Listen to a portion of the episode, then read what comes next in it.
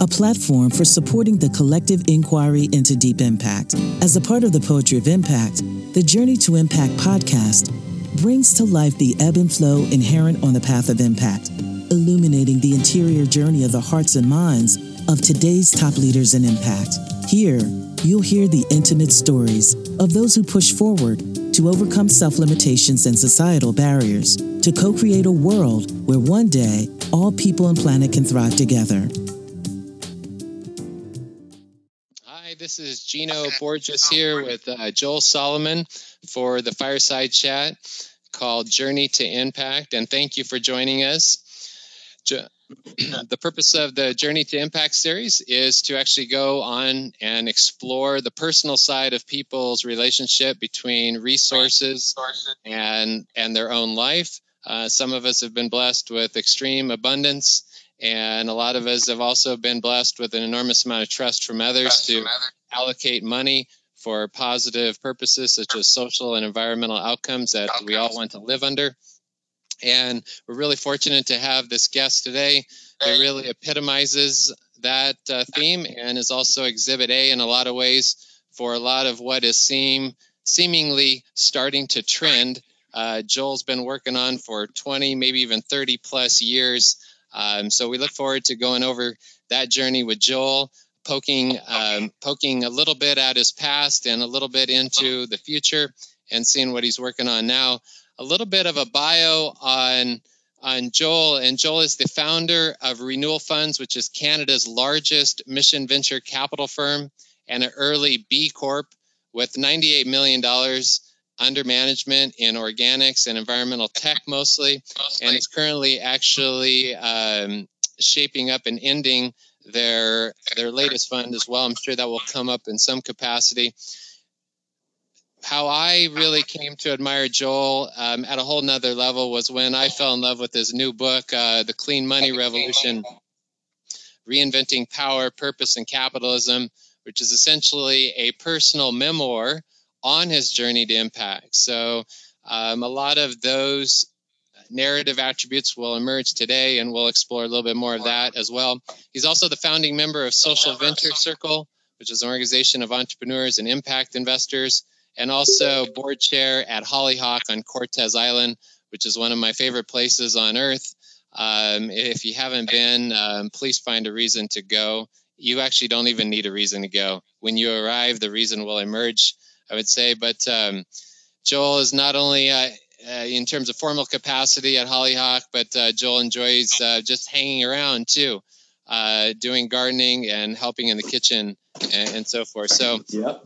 per, perhaps one of the most humble, high achieving, impact investing social ent- entrepreneurs that you will meet, um, and definitely has opinions on the space. and we look forward to sort of sort of diving in. So, welcome, Joel. And Joel's re-examining his his video right now just to make sure his head doesn't get trimmed. I am getting a pin. I got oh, it. cool, cool.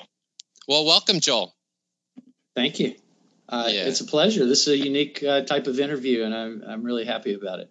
Yeah, for sure. Well, like as as I mentioned to you early on, this series has inclu- has included folks like Jed Emerson uh, and John Fullerton, which are also um, you know pioneers in the space as well, and has has many others that are actually in the last two days I've gotten a few others that have asked um, to be interviewed as well, and in part begin because of that personal angle. And we'll actually start there, Joel, and instead of instead of beginning with where you are right now, um, sort of take us back to that moment where you realized early on in your life that um, something was s- something was either a little off with you or your relationship with the system or with the system. And sometimes we don't know what's what at times. we don't know whether we're off the system's off or our relationship with uh, the system. So maybe you can sort of start with where that that tipping point was for you uh, on on your personal journey. Yeah, we can talk about we can talk about all three of those. Uh, however, the good news was being born to some parents that had very positive influences on me. My mother gets the primary credit. My father was the entrepreneur. He was the child of a of a Jewish immigrant uh, that had a, escaped oppression in, in Russia and ended up in Atlanta, Georgia, uh, put on a boat at age 10 um, and got to cousins in Atlanta. Ku Klux Klan marched around their neighborhood and scared them up to Chattanooga. Um, and that's so how I got to Chattanooga, Tennessee. And then my parents met on a blind date to the 1952 Democratic Convention, where my, my father's congressperson, then senator, was running for president. And um, of course, that's become a very, the, the, the, idea of running for president is a big deal these days, of course, and has become a bigger deal. But in any case, uh, Estes Kefauver lost to Adlai Stevenson in 52. In 56, he became the VP nominee, but they lost to Eisenhower both times. But at, on the last night of the Democratic Convention, my father had a friend in Chicago that got him a date with my mother. And so they went to the convention. So I was born in a political family, business family. But then my mother is the interesting part here. Uh, recently, we went on her 89th birthday. It just that was coincidence for her to receive a lifetime achievement award in photography. And she, uh, back in those days, she was 23, my father was 32, and they were considered old for marriage. So they were both, I guess my father in particular was uh, on the pathway. And they had to date by 16 hour car, car trips between Chicago and Chattanooga. But my mother made the decision to get married to get out of whatever she was, you know, her context, and ended up in Chattanooga, Tennessee, which was quite a thing for a Chicagoan and moved into a clan, you know, a Jewish clan. Um, there are a lot of stories to tell about, but just one is like, and including Uncle Harold, who was the gynecologist. You know, so it was like the whole, you know, you she she went in and got enveloped by a uh, a family. Any case, uh, she had careers, and uh, early on in that, and she was influenced by Betty Friedan and early feminism and she saw the world non-normally and had a lot of questions about it. And so i got raised in an environment where there were a lot of questions asked or uh, things that weren't quite felt comfortable with. And we're talking about jim crow era in the south. I'm going to assume people are familiar with what that means with colored bathrooms colored wash uh, water fountains. And my family had gotten into the movie theater business and owned the colored movie theater. Um, so that was just that was part of the milieu. She chafed at the bit about all that. Um, ended up working for the Agency for International Development under Kennedy and was the first, I think, government recruiter on black campuses across the South. And back then, mm. AID was considered a highly noble go help the world uh, kind of a thing. So she had careers, and um, she caused me to look at the world in more ways than what seemed to be the prescribed pathway. There was eventually a day after university where I was called to the boardroom of the uh, shopping mall business. It had grown from it went from movie theaters to shopping malls, and um, the elders of the firm, uh, they'd been bought by a New York firm. So this was some of the New York elder Jews and my father and a couple and his cousins. And it was, we're ready for you to come to the family business. It was a little bit of someday this can all be yours. You know, is that yeah. sort of a yeah. moment? But I was already disaffected by the 60s. Now we're in the 60s. So Vietnam War, the Chicago police riots outside the convention, the Kent State. I was I had gone and I had also been sent to military school because the public schools were considered so poor, and my father had graduated from one of the military schools. So I had a lot of confusing forces that were pushing pushing in on me. And what happened from that, I've, I've forgotten what question you asked me now, but, um, for, but, but from that came a lot of questioning and curiosity and disgruntlement. So I went into a, a long period through adolescence and teenage and off to university when um, I was not very happy. Uh, I had a good time some of the time, but I, I, I was, I think I was probably mildly depressed. Mm-hmm. And uh, very confused about the pathway to go into being a shopping mall developer.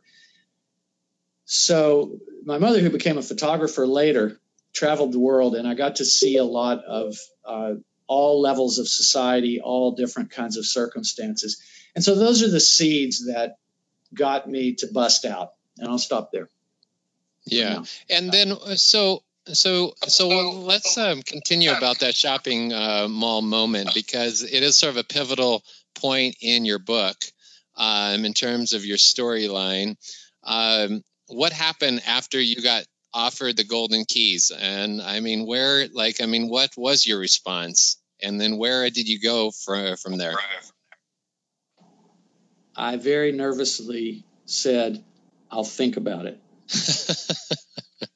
and I got myself out of there uh, and decided I needed time to think about my life. And I took off on a journey. And so through my post university time, the, the mid 20s, early and mid 20s, I started experimenting mm-hmm. in many of the ways I, you know, that'd be a code language people could understand some of. But that experimentation was also how can I get myself grounded? What really matters? And I, what I came to was uh, maybe I saw I saw a post for a gardening course, mm-hmm. an exotic gardening course in California. At the time, I was living, working at ski resorts in in the in the uh, Wyoming, Iowa, uh, uh Idaho border, Driggs, Idaho, for those of you who might know that area. But um, I saw this five week gardening course in California, and California held sort of a mystical, uh, well, maybe I can find the answers there. So I went to the Farallones Institute, now the Occidental Center for Arts and Ecology, and there was a garden five week garden course with three of us. And I was exposed to uh, Rudolf Steiner principles, biodynamics, Alan Chadwick, uh, combination of French intensive biodynamic, um, uh, appropriate technologies, uh, home scale, build a solar bread baker and compost toilets and, and all this kind of stuff. And then the swimming hole. And uh, now I was able to find out what California hippiedom might be like. Uh, so, so how far do I go? I, you know this next part of the story, so I'll, I'll tell it, which is I met some. Go ahead. Well, so yeah, was it at this point? What, just so people can follow the storyline, is are your parents? Is your father still alive, and did you inherit money at this particular point in time, or was the inheritance later?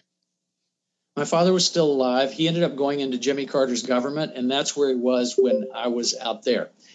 And I did get a phone call one day saying, I've uncovered a lot of scandal at the General Services Administration. They're going to be Senate and House hearings, and I could really use your your support.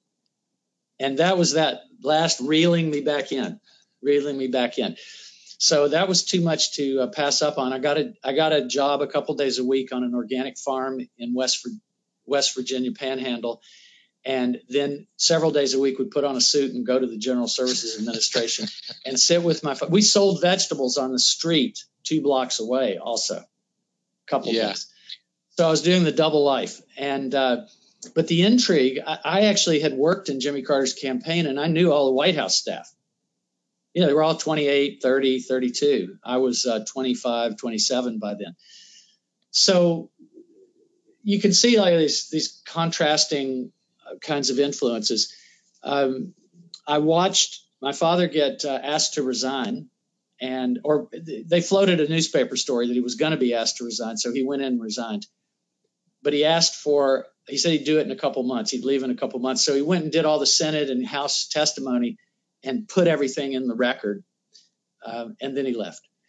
So from there, it was time for me really to, I, I, I bailed and I had met people in California that had moved to Cortes Island, about 100 kilometers up the coast from Vancouver. This was pretty remote and exotic. Yeah. And Cortes Island at the time was 600 people that hadn't been long that they'd had a ferry and electric power. And uh, I ended up at a place called Cold Mountain Institute just after it had folded. And it was a relative of Esalen. It was a brother in law of one of the founders hmm. of Esalen. But they were doing three and nine month deep, deep retreats. Uh, back then, you could go a lot further, even in your uh, taking apart of the human construct and pushing people deeper experimentally yeah. and stuff. That was over. But I got hooked in with a bunch of mystics and activists and um, human potential movement people, and that uh, anchored me. I'm going to finish next month 25 years as the Hollyhock board chair. Wow. So that is evoking. Uh, there, let's say there's a lot. I'm, I'll be 65 this year. Yeah. Many emotions, many you know, a lot of uh, a lot of stuff coming up, so to speak. Yeah, for sure for sure. And so, where did um, so there is a moment? Um, so your family still has these shopping centers at this did time. I inherit money? So, so, so you're still in the moneyed family, and there becomes a moment in your life where that money transfers to your balance sheet. Um, yeah. Sort of take us through there and some of the um, internal reconciliations that occurred as a result of that inheritance. Okay, back to that story. The first was a $50,000 payout that came from a real estate partnership that I knew very little about. And I called a friend from the, uh, uh, who was a peace activist and a, and a, a justice worker from the, like, uh, come from religious and spiritual traditions. And I had met him and I called him. He was the only person I could think of. And I called him and I said, I've inherited some dirty money can you give me is there a business that I could invest in so I can translate transfer that money into something I believe in? Uh, shopping malls were dirty because they were paving paradise, they were monoculturing, they were yeah. you know changing changing the face of things, killing off downtowns and all that. Um, so the first 25 I, I went to the people that had started Holly had started Hollyhock a little bit later and I asked them if they needed some money. And they, of course, you know, like, come here, young man.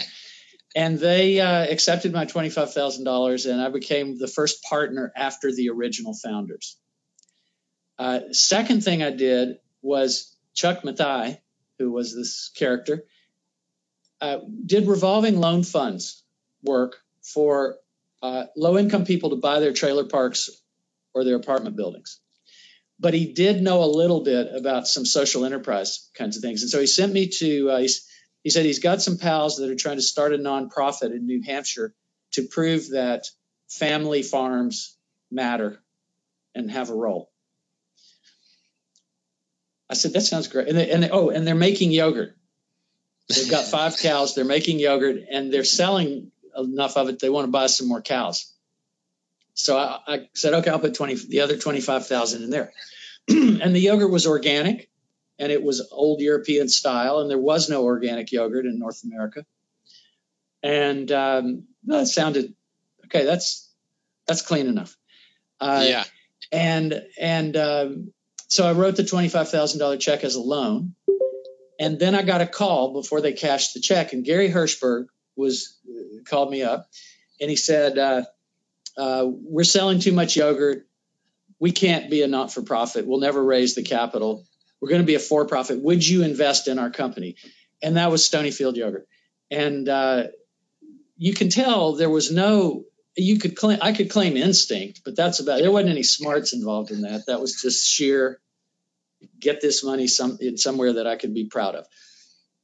So anyhow, that led to lots more things, but that was the 50,000 in uh, in the mid 80s after I had uh, gotten involved and stayed maybe five years on Cortes. I'd gone off, I'd caretaked a orca research laboratory for a, the guy that brought the whale campaign to Greenpeace. Uh, some of the original Greenpeace founders were involved in Hollyhock also. So I got into to that mix. And uh, my father died. And uh, he died from a genetic kidney disease, which I inherited. And that had a big influence on all of this because I was diagnosed with you can die you could die very soon, you could live longer, there's nothing you can do about it. And that led me to think about food and what am I eating and read labels and organics and all of that kind of stuff. So I had the early experiment. Now I inherited $3 million of illiquid real estate tied up in partnerships.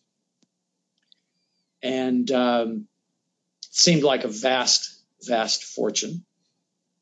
it was worth more than it is today, but it was not that vast. Not that vast. People on some of these people on this call would know that.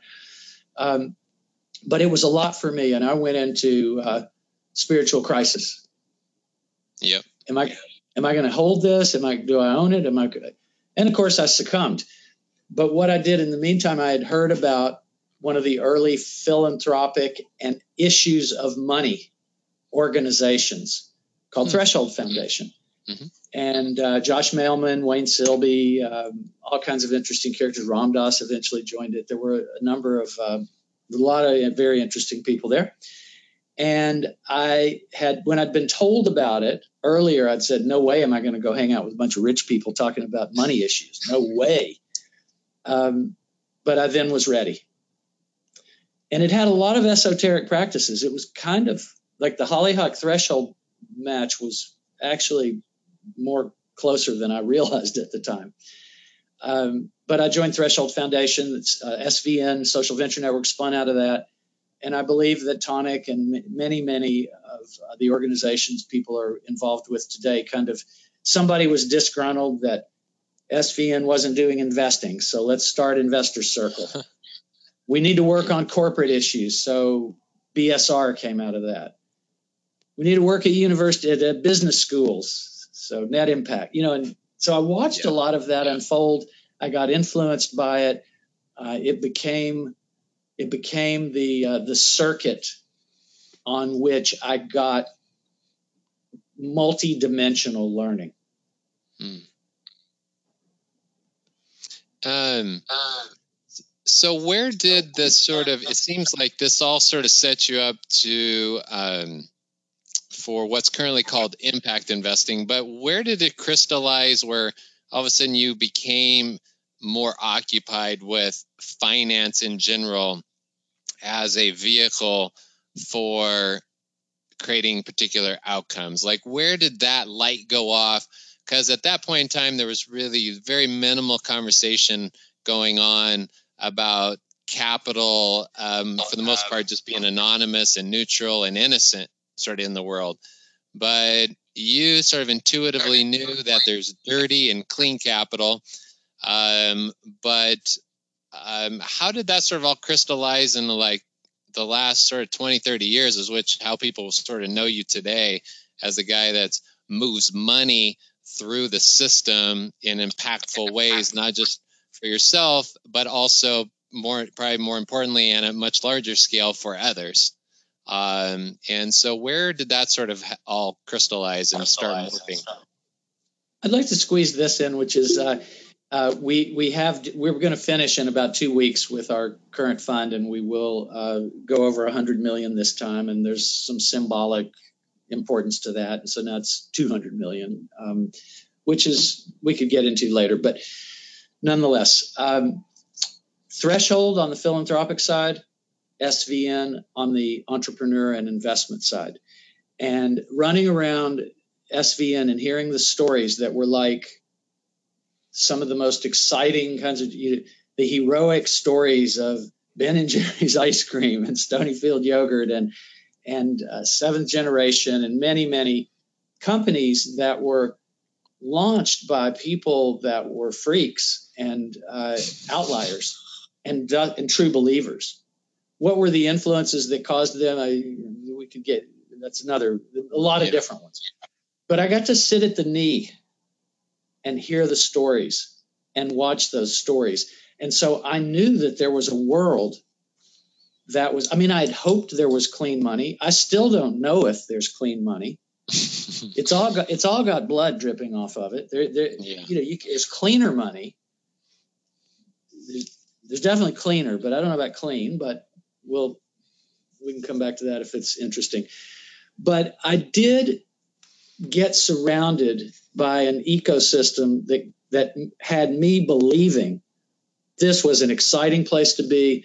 There were opportunities. You could have achievement and accomplishment and satisfaction. It was, you know, I was naive, a little bit naive and innocent about it too, but but but I could see that there were pathways in which I could use what I was born into and really what I'd been trained at the knee of a, a successful entrepreneur, and that it was about the values and the meaning and the purpose of what you brought to money, you didn't have to do it the same way. And you could look at every dollar as a vote, as a consciousness choice, as a moral choice, as a, a way to support things that matter. So I got very excited about the uh, potential of money. I was mostly hanging out in the rest of my life with activists and uh, dropouts and spiritual people and, and that kind of thing.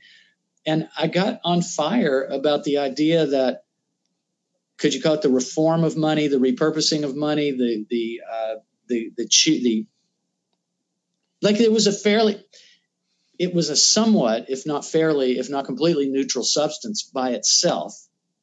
It's what you did with it and how you did with it. And so that led me down a path. And then later the, the language evolved and the terms got invented. And uh, I just rode that wave over the years because I turned into a fascinated, uh, infinitely fascinated by people and relationships and stories. And so I followed and got involved in many of the networks and learned the trade. Yeah. So do you feel like there's um, versus conventional finance, which is pretty much how probably your family's shopping malls shopping were siloed? Um, sort of take us, I mean, part of the appeal for me in the impact investing space is frankly the people that I meet are just much more interesting than the one dimensional people trained in finance per se. And it's interesting, a lot of people in impact investing actually um, don't come from finance backgrounds. They actually have to learn the finance.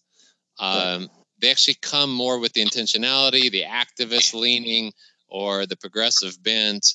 Um, and then and then they sort of back into the finance. Um, you know, there's always that sort of that push and pull.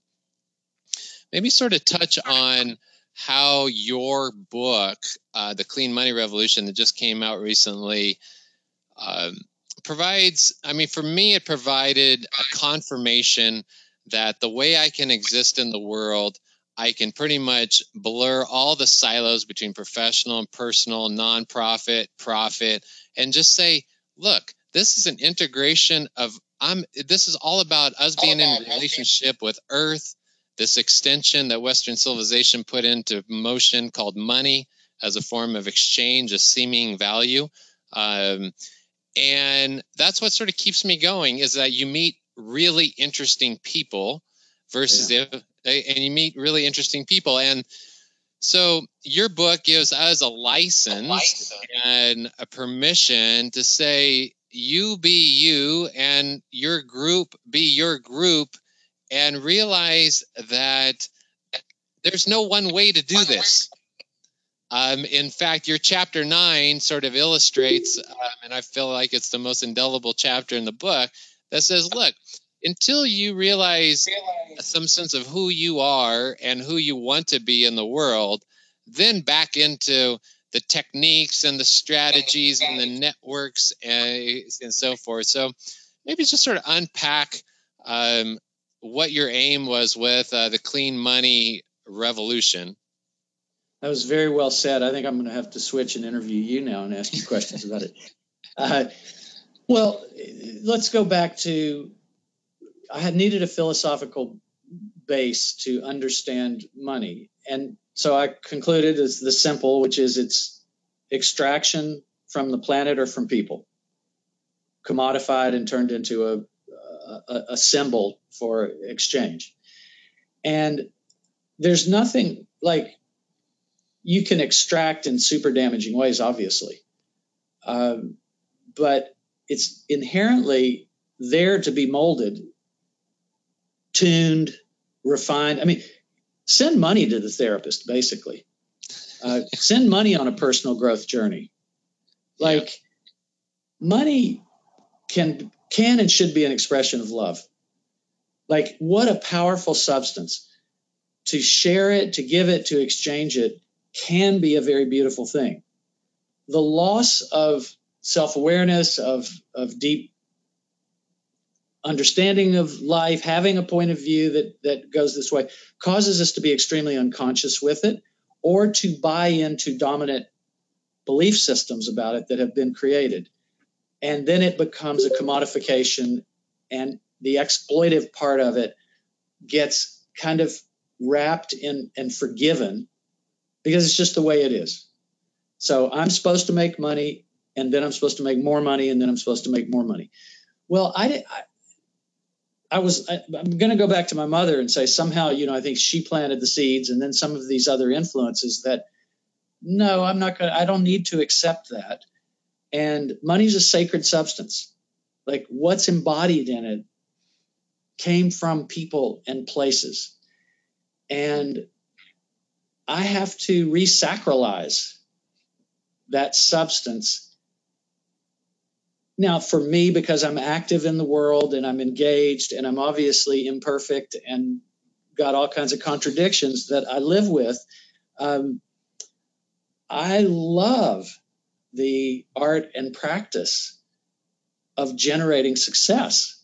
And money's a great tool to judge that with.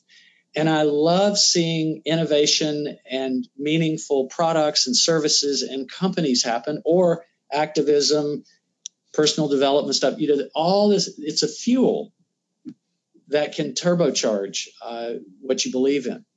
So I began to at least convince myself, rightly or wrongly, that as a spiritual practitioner with this profane substance, what a great ministry, so to speak, or what a great hmm. life work to help money do things that are deeply positive and meaningful and maybe that rebalance injustice and maybe create alternatives to trashing the garden of eden that we live in so once i got hooked on that little messianic tainted uh, idea. And you look around and you realize well there's anti-capitalists and there's people that just don't want to think about it and there's people that but the love of money and infinitely growing it and whatever privileges and power that seems to give to one go to church go to church go to temple go to the mosque on the weekend forgive yourself for everything you did all week and what your money's doing while you're sitting there Where's your money right now? It's got your name on it. Like, where is it? What's it doing to people and places? That kind of thinking. I mean, if you let yourself go there, uh, you need a few guardrails. You just spin off and go be a monk on the mountainside, unless you that's yeah. what you want to do. But but I I did find it to be a really kind of I guess a spiritual practice uh, that was very practical, tangible, and in the mix. And I don't have to preach to everybody or I don't have, you know, but I'm making choices all the time with money. And I've lost track of what you asked me, but if that's, that's just that's, well, you know, I mean, you bring up sort of embedded in that is, is at some point you had to realize like how much is uh, on the material plane. People do have to ask themselves how, like, what is enough? enough. Yeah. like, I mean, how, how much is enough? Um, I mean, how do you reconcile with uh, that question? Because obviously you do have the capacity to earn a lot more. You do earn something. Um, and you do have um, a body of assets yourself. Just sort of curious on how you sort of navigate that notion of enough, because I know it's coming up more and more in communities of wealth. Well, you, I think you have a moral obligation to ask how much is enough. And then you have a moral obligation to ask, and what are you going to do with it? And if you're going to make more, you have a higher bar to meet. Why are you going to make more? Okay, because it's fun, because it's satisfying, because you have more power, you can have more tools, you can you can do good in the world. Like the common explanation is because I'm going to give it away, I'm going to do something good. All too few people actually follow through with that. And what they tend what we tend to do is we create a foundation and then it goes out and wreaks havoc across the landscape with its investment side so it can give away a little bit of the earnings to work on solving the damage that we just created so if you just think about the money system in a very pra- practical kind of way um, why would I, like give me a billion dollars and and I will have it out. Give me name your amount of time. You can give me a weekend. I'll get a billion dollars out on Monday. Obviously, not not it won't be out yeah. the door in the in the mail and everything, but I'll allocate it, and it's it can do so much good in the world. Yet such a tiny percentage of it is. Now we got half the world's population living on less than two or three bucks a day. That's not who I'm talking to here those people I can I get a pass card. Like you got to survive and you got to take care of your family and and we have a very unfair stacked system. Money is not equally distributed. And we continue, those of us that accumulate power, stack it worse. Most of, most of, of us who do. Mm-hmm. So this is a sickness. This is a moral sickness in my mind. This is not an anti-capitalist statement capitalism is a, a, very effective system. But what the hell are you going to do with it? How's so it going to affect sort of, your family? Yeah. Yeah. So, I mean, it sounds like you're saying, look, at some point, regardless, you're going to have to intentionalize this pile that you've been blessed with or accumulating, um, intentionalize it some way. Um. Because, I mean, you sort of navigate, you, you have your fund it is intentionalizing capital. It's using some conventional metrics of financial performance and yield. Um, so you are navigating um, the pie. Your that pie will grow, um, and the question that probably constantly comes back to your your group is: Are we intentionalizing this capital through and through, all the way to the founders of these companies? And I'm sort of just teeing it up. One for how do you guys how do you keep that intention out in front of the pile of money and then yeah. two um, sort of take us through a little bit of how that intentionality moves through the system based on the stuff that you are being asked to be responsible for. Okay so a starting place has to be i'm a, I'm a pragmatic idealist or an idealistic pragmatist. Uh, the world is complex and you've got to like solving problems you don't just snap your fingers and you don't just pray it into existence in my belief anyway. Um, and and uh, we need to intervene. Though anyone who has any calling whatsoever for higher purpose and is involved with money i think has a responsibility to intervene on behalf of what your deepest values and belief systems are to affect things but affecting things, uh, as I said, pragmatists, like it's a complicated system out in the world, in every system. They're very complicated. Times are getting more and more complex. So the inspiration was I'd already learned that there were all kinds of fun and meaningful and satisfying ways to make money that actually I could share in mixed company and be proud of. Uh, but I also believed that strategically proving that you could make money, but do it in ways that intentionally are moving the bar towards less damage and destruction, more health, more well being. Money's influencing political systems too, so that's ultimately underneath this. Your, your public policy, you, you're either consciously or unconsciously also stacking the system or working on the system. So,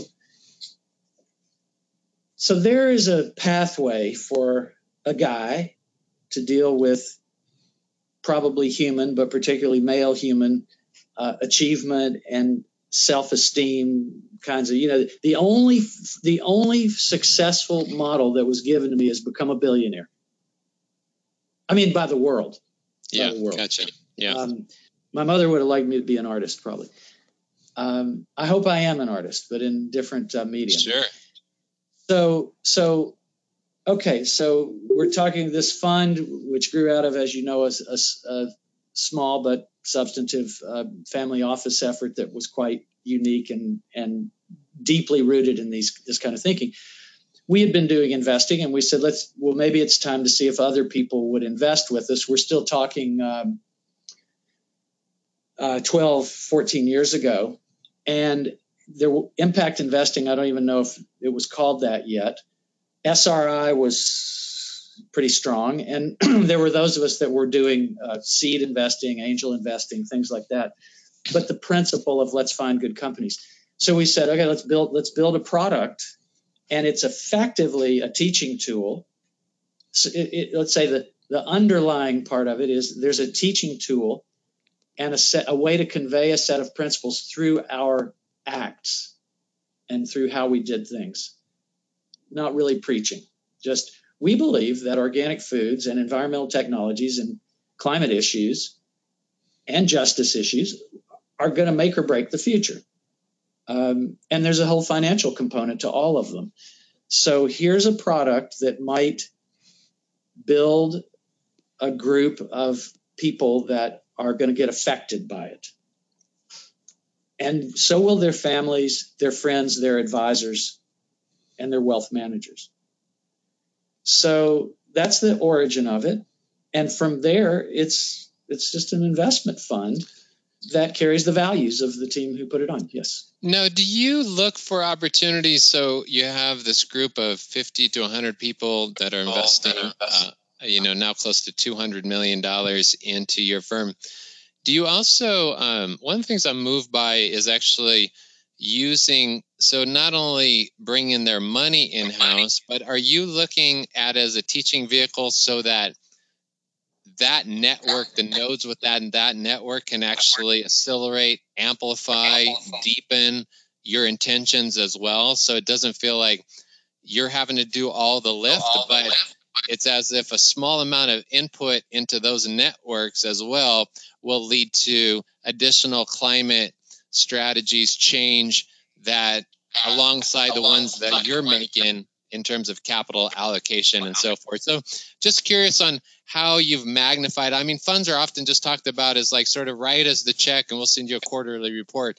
But is there more going on at Renewal Fund to sort of activate the life force because you have special human beings for the most part that are part of this group. I know a lot, I, I, I know a good amount of them. I know, and these are people that um, hopefully the world looks like want the world to look like in you know 20 or 30 years. So just understanding how you're leveraging the social capital to sort of go beyond the financial capital. Financial capital. Okay, so the disappointing for you answer to that is we're just creating a model and a learning tool that people are going to get what they do from it. Our language is going to be a bit different, but yeah. not yeah. Wildly different. Uh, you're going to hear about companies where the bragging about them of course, we want the financial success, but is about what they're actually doing in the world and why they matter. And we are giving now close to 300 investors a taste that proves that you could do money with consciousness, spirituality, caring. Mm-hmm. Uh, we don't we don't we don't hit anybody over the head with it. We don't preach very hard there. The book is the preaching vehicle my my life work outside the fund is the preach is the preaching and the activism. Um, but the fund to simply prove that capitalism that, that there are parts of capitalism that could at worst be more benign at worst and at best are seeding and progressing down a pathway that will lead the next generation to go much further like it will become legitimized and normalized. And as you know, and probably listeners on here know, uh, from those 12 years ago when we were trying to explain all of this to almost every single investor, this time when we raised money, from longtime colleagues, we'd go and talk to them in wealth management firms. They'd say, We have 12 impact funds ahead of you in the queue. We won't even get to you we won't get through the due diligence. We're so sorry. So you of course feel some disappointment about that, but then you go, this is success. Yeah. We didn't we didn't do it, but we were part of it. And I'm I'm a Tennessean living in Canada. We invest and have we invest on both sides of the border. We have investors from around the world, charitable foundations, all kinds of different kinds of entities. But we've been the first in a lot of those where they experimented with it.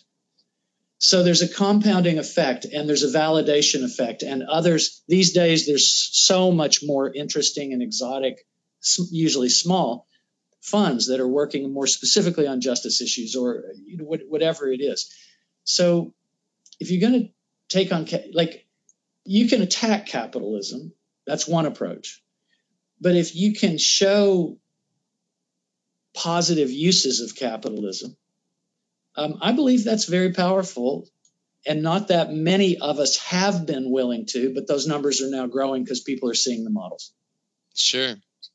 I mean, what, like, where do you? Um, obviously, it takes us a fair amount of self care in order to navigate this path because it can be a little demoralizing, depressing. Um, sharing, you know, I mean, the story is easier to tell now than it was 12 years ago, obviously. Um, but then if you know you read the news on a daily basis, whether it's the policy or still the business practices that are going on, and um, you guys are focus on climate change. I know is a big a, a big issue for you, and you know how do you sort of navigate this potential crisis with this with the existentialism of just daily living and like you get up you make breakfast you go for a walk and then how do you sort of take in and migrate and navigate because you can take in a lot of data you can take in a lot of secular information that's often framed in a dramatic context. Just wondering what you do to sort of stay centered, and navigate, and just sort of keep the ball sort of rolling. This is where the whole person comes into play. And you can make your own definition of what's a whole person, but the psychological, emotional, and spiritual realms, if you over neglect them, will take you down or mess you up. And it's practical business as well because you've got to deal with conflict. You've got to deal with uh, disagreement. You, I guess that's conflict. You got to deal with uh, maybe terminating somebody or dealing with very tough issues. And if you do not have the resilience of your inner skills to keep you on track and be a kind, fair, thoughtful person, you, you're going to screw up anyway, but you're going to screw up a lot less and a lot worse and so, lifelong practice of understanding the self and using what are now really a vast encyclopedia of available tools. Pick your chakra, pick, pick your, your dimension that you want to work in. And we who anybody that's involved in investing has some money and you can afford a therapist and you can afford meditation course and you, whatever it is like i don't i'm a i'm an eclectician of these things um, I, I like the diversity and complexity. And so I've been, the practices I've been involved in usually are like the greatest hits of the 60s, 70s, 80s, rather than I'm a landmark person, you know, or, or that kind of thing. So, so I really, I did a, I couldn't have gotten where I was if I had not settled maybe the unhappiness and the unfulfillednesses inside that were confused and neglected, if I had not at least gone into that work and found stabilizing, balancing, aspirational, and some belief systems. So, in business, you, you can be a monster. It is very easy to be a monster. It's very easy to be a huckster, a a marauder, mm-hmm. um, a, a, killer. I, you're probably our portfolios are probably killing somebody right now. Uh, we're probably poisoning other people's babies. I, I realize I'm s- slightly smiling at this, and the smile is is just bemusement at the human condition that we can segment that we can go to church we can go you know pray on the weekend and then monday morning go right back at it. And there's there, there, these contradictions don't they don't i don't think they give us health. I don't think they make us good parents or things like that but i can't how do i know? There's 7 billion people. There are probably a lot of them that can handle a lot of contradiction. But what i do know is we're on a pathway that if we don't go deeply into the meaning and purpose of life and the dynamics that create how things are, we we're going to kill ourselves off. Science is not going to solve it alone. It takes a lot more than that. And uh, I want to be as constructive and positive, effective, meaningful a person. That's that's my that's heaven for me. I want to be a great person and do things that matter. And and when I describe to people in a simple way, particularly outside the finance industry, well, how do you pick the companies and things? We want products that actually matter, led by people who truly care. It's not complicated. yeah. Hmm.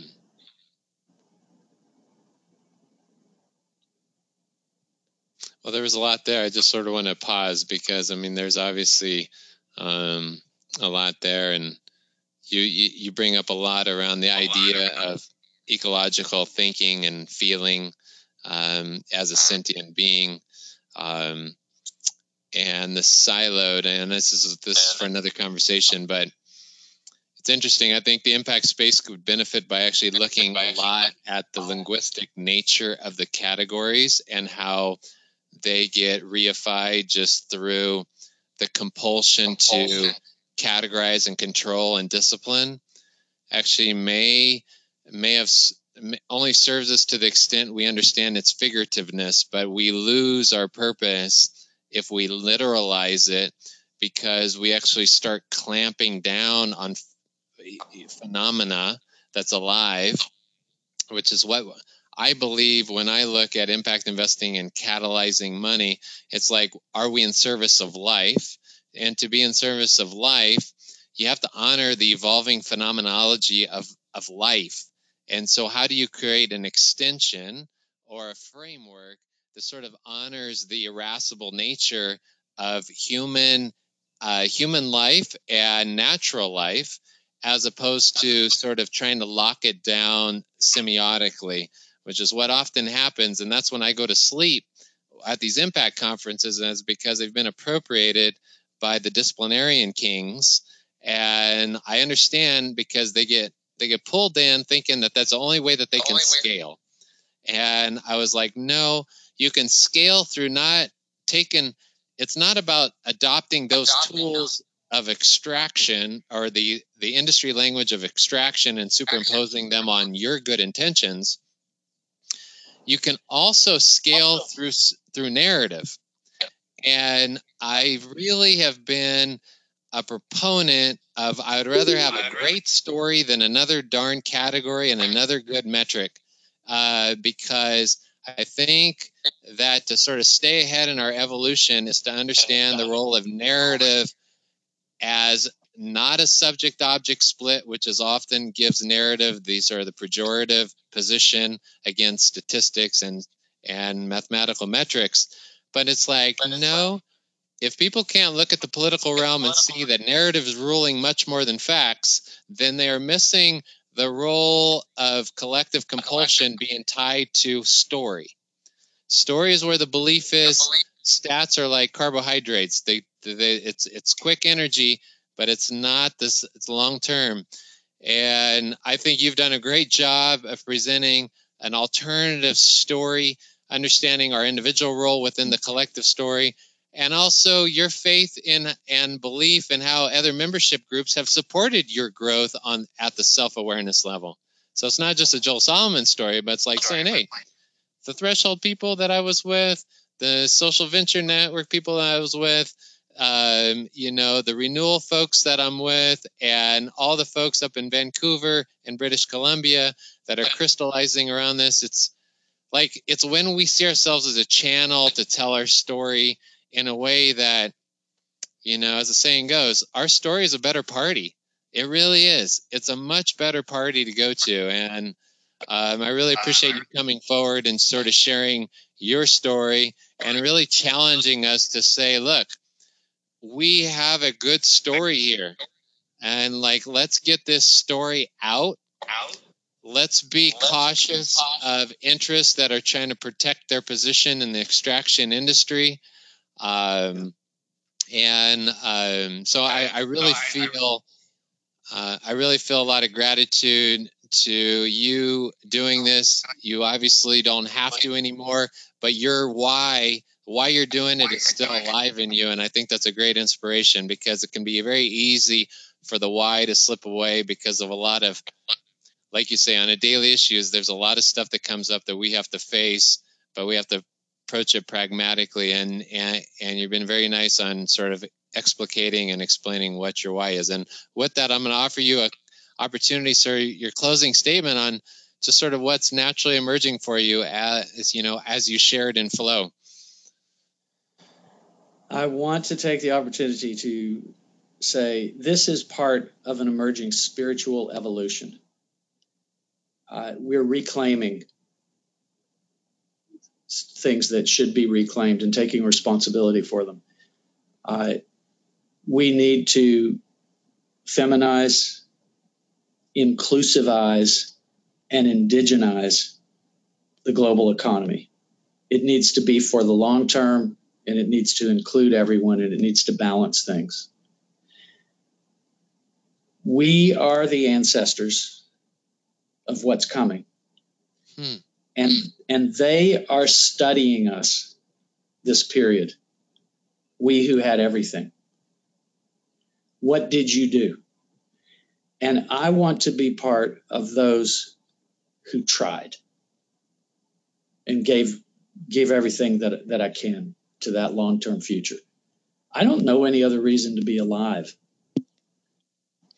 That's the that's what's underneath. That's the drive that's underneath this. And there's so many ways to have a good time on the practical plane. Uh, let's do things that matter. It doesn't matter if anybody remembers us, but they will remember the seeds that brought forward enough enlightened human existence that there's a beautiful world for those who come. That's that's what it's all about.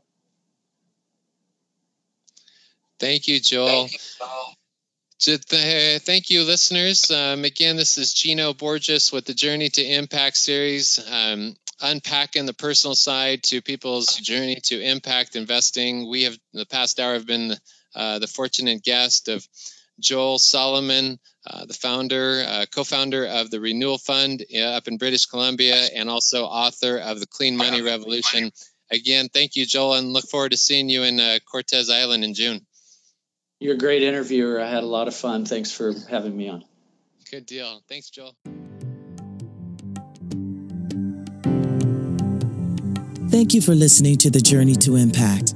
If you enjoyed this episode, help us spread the word by subscribing to this series on Apple Podcasts and sharing with your friends on your favorite social media platform. For a preview of our previous or upcoming episodes, visit www.poetryofimpact.com.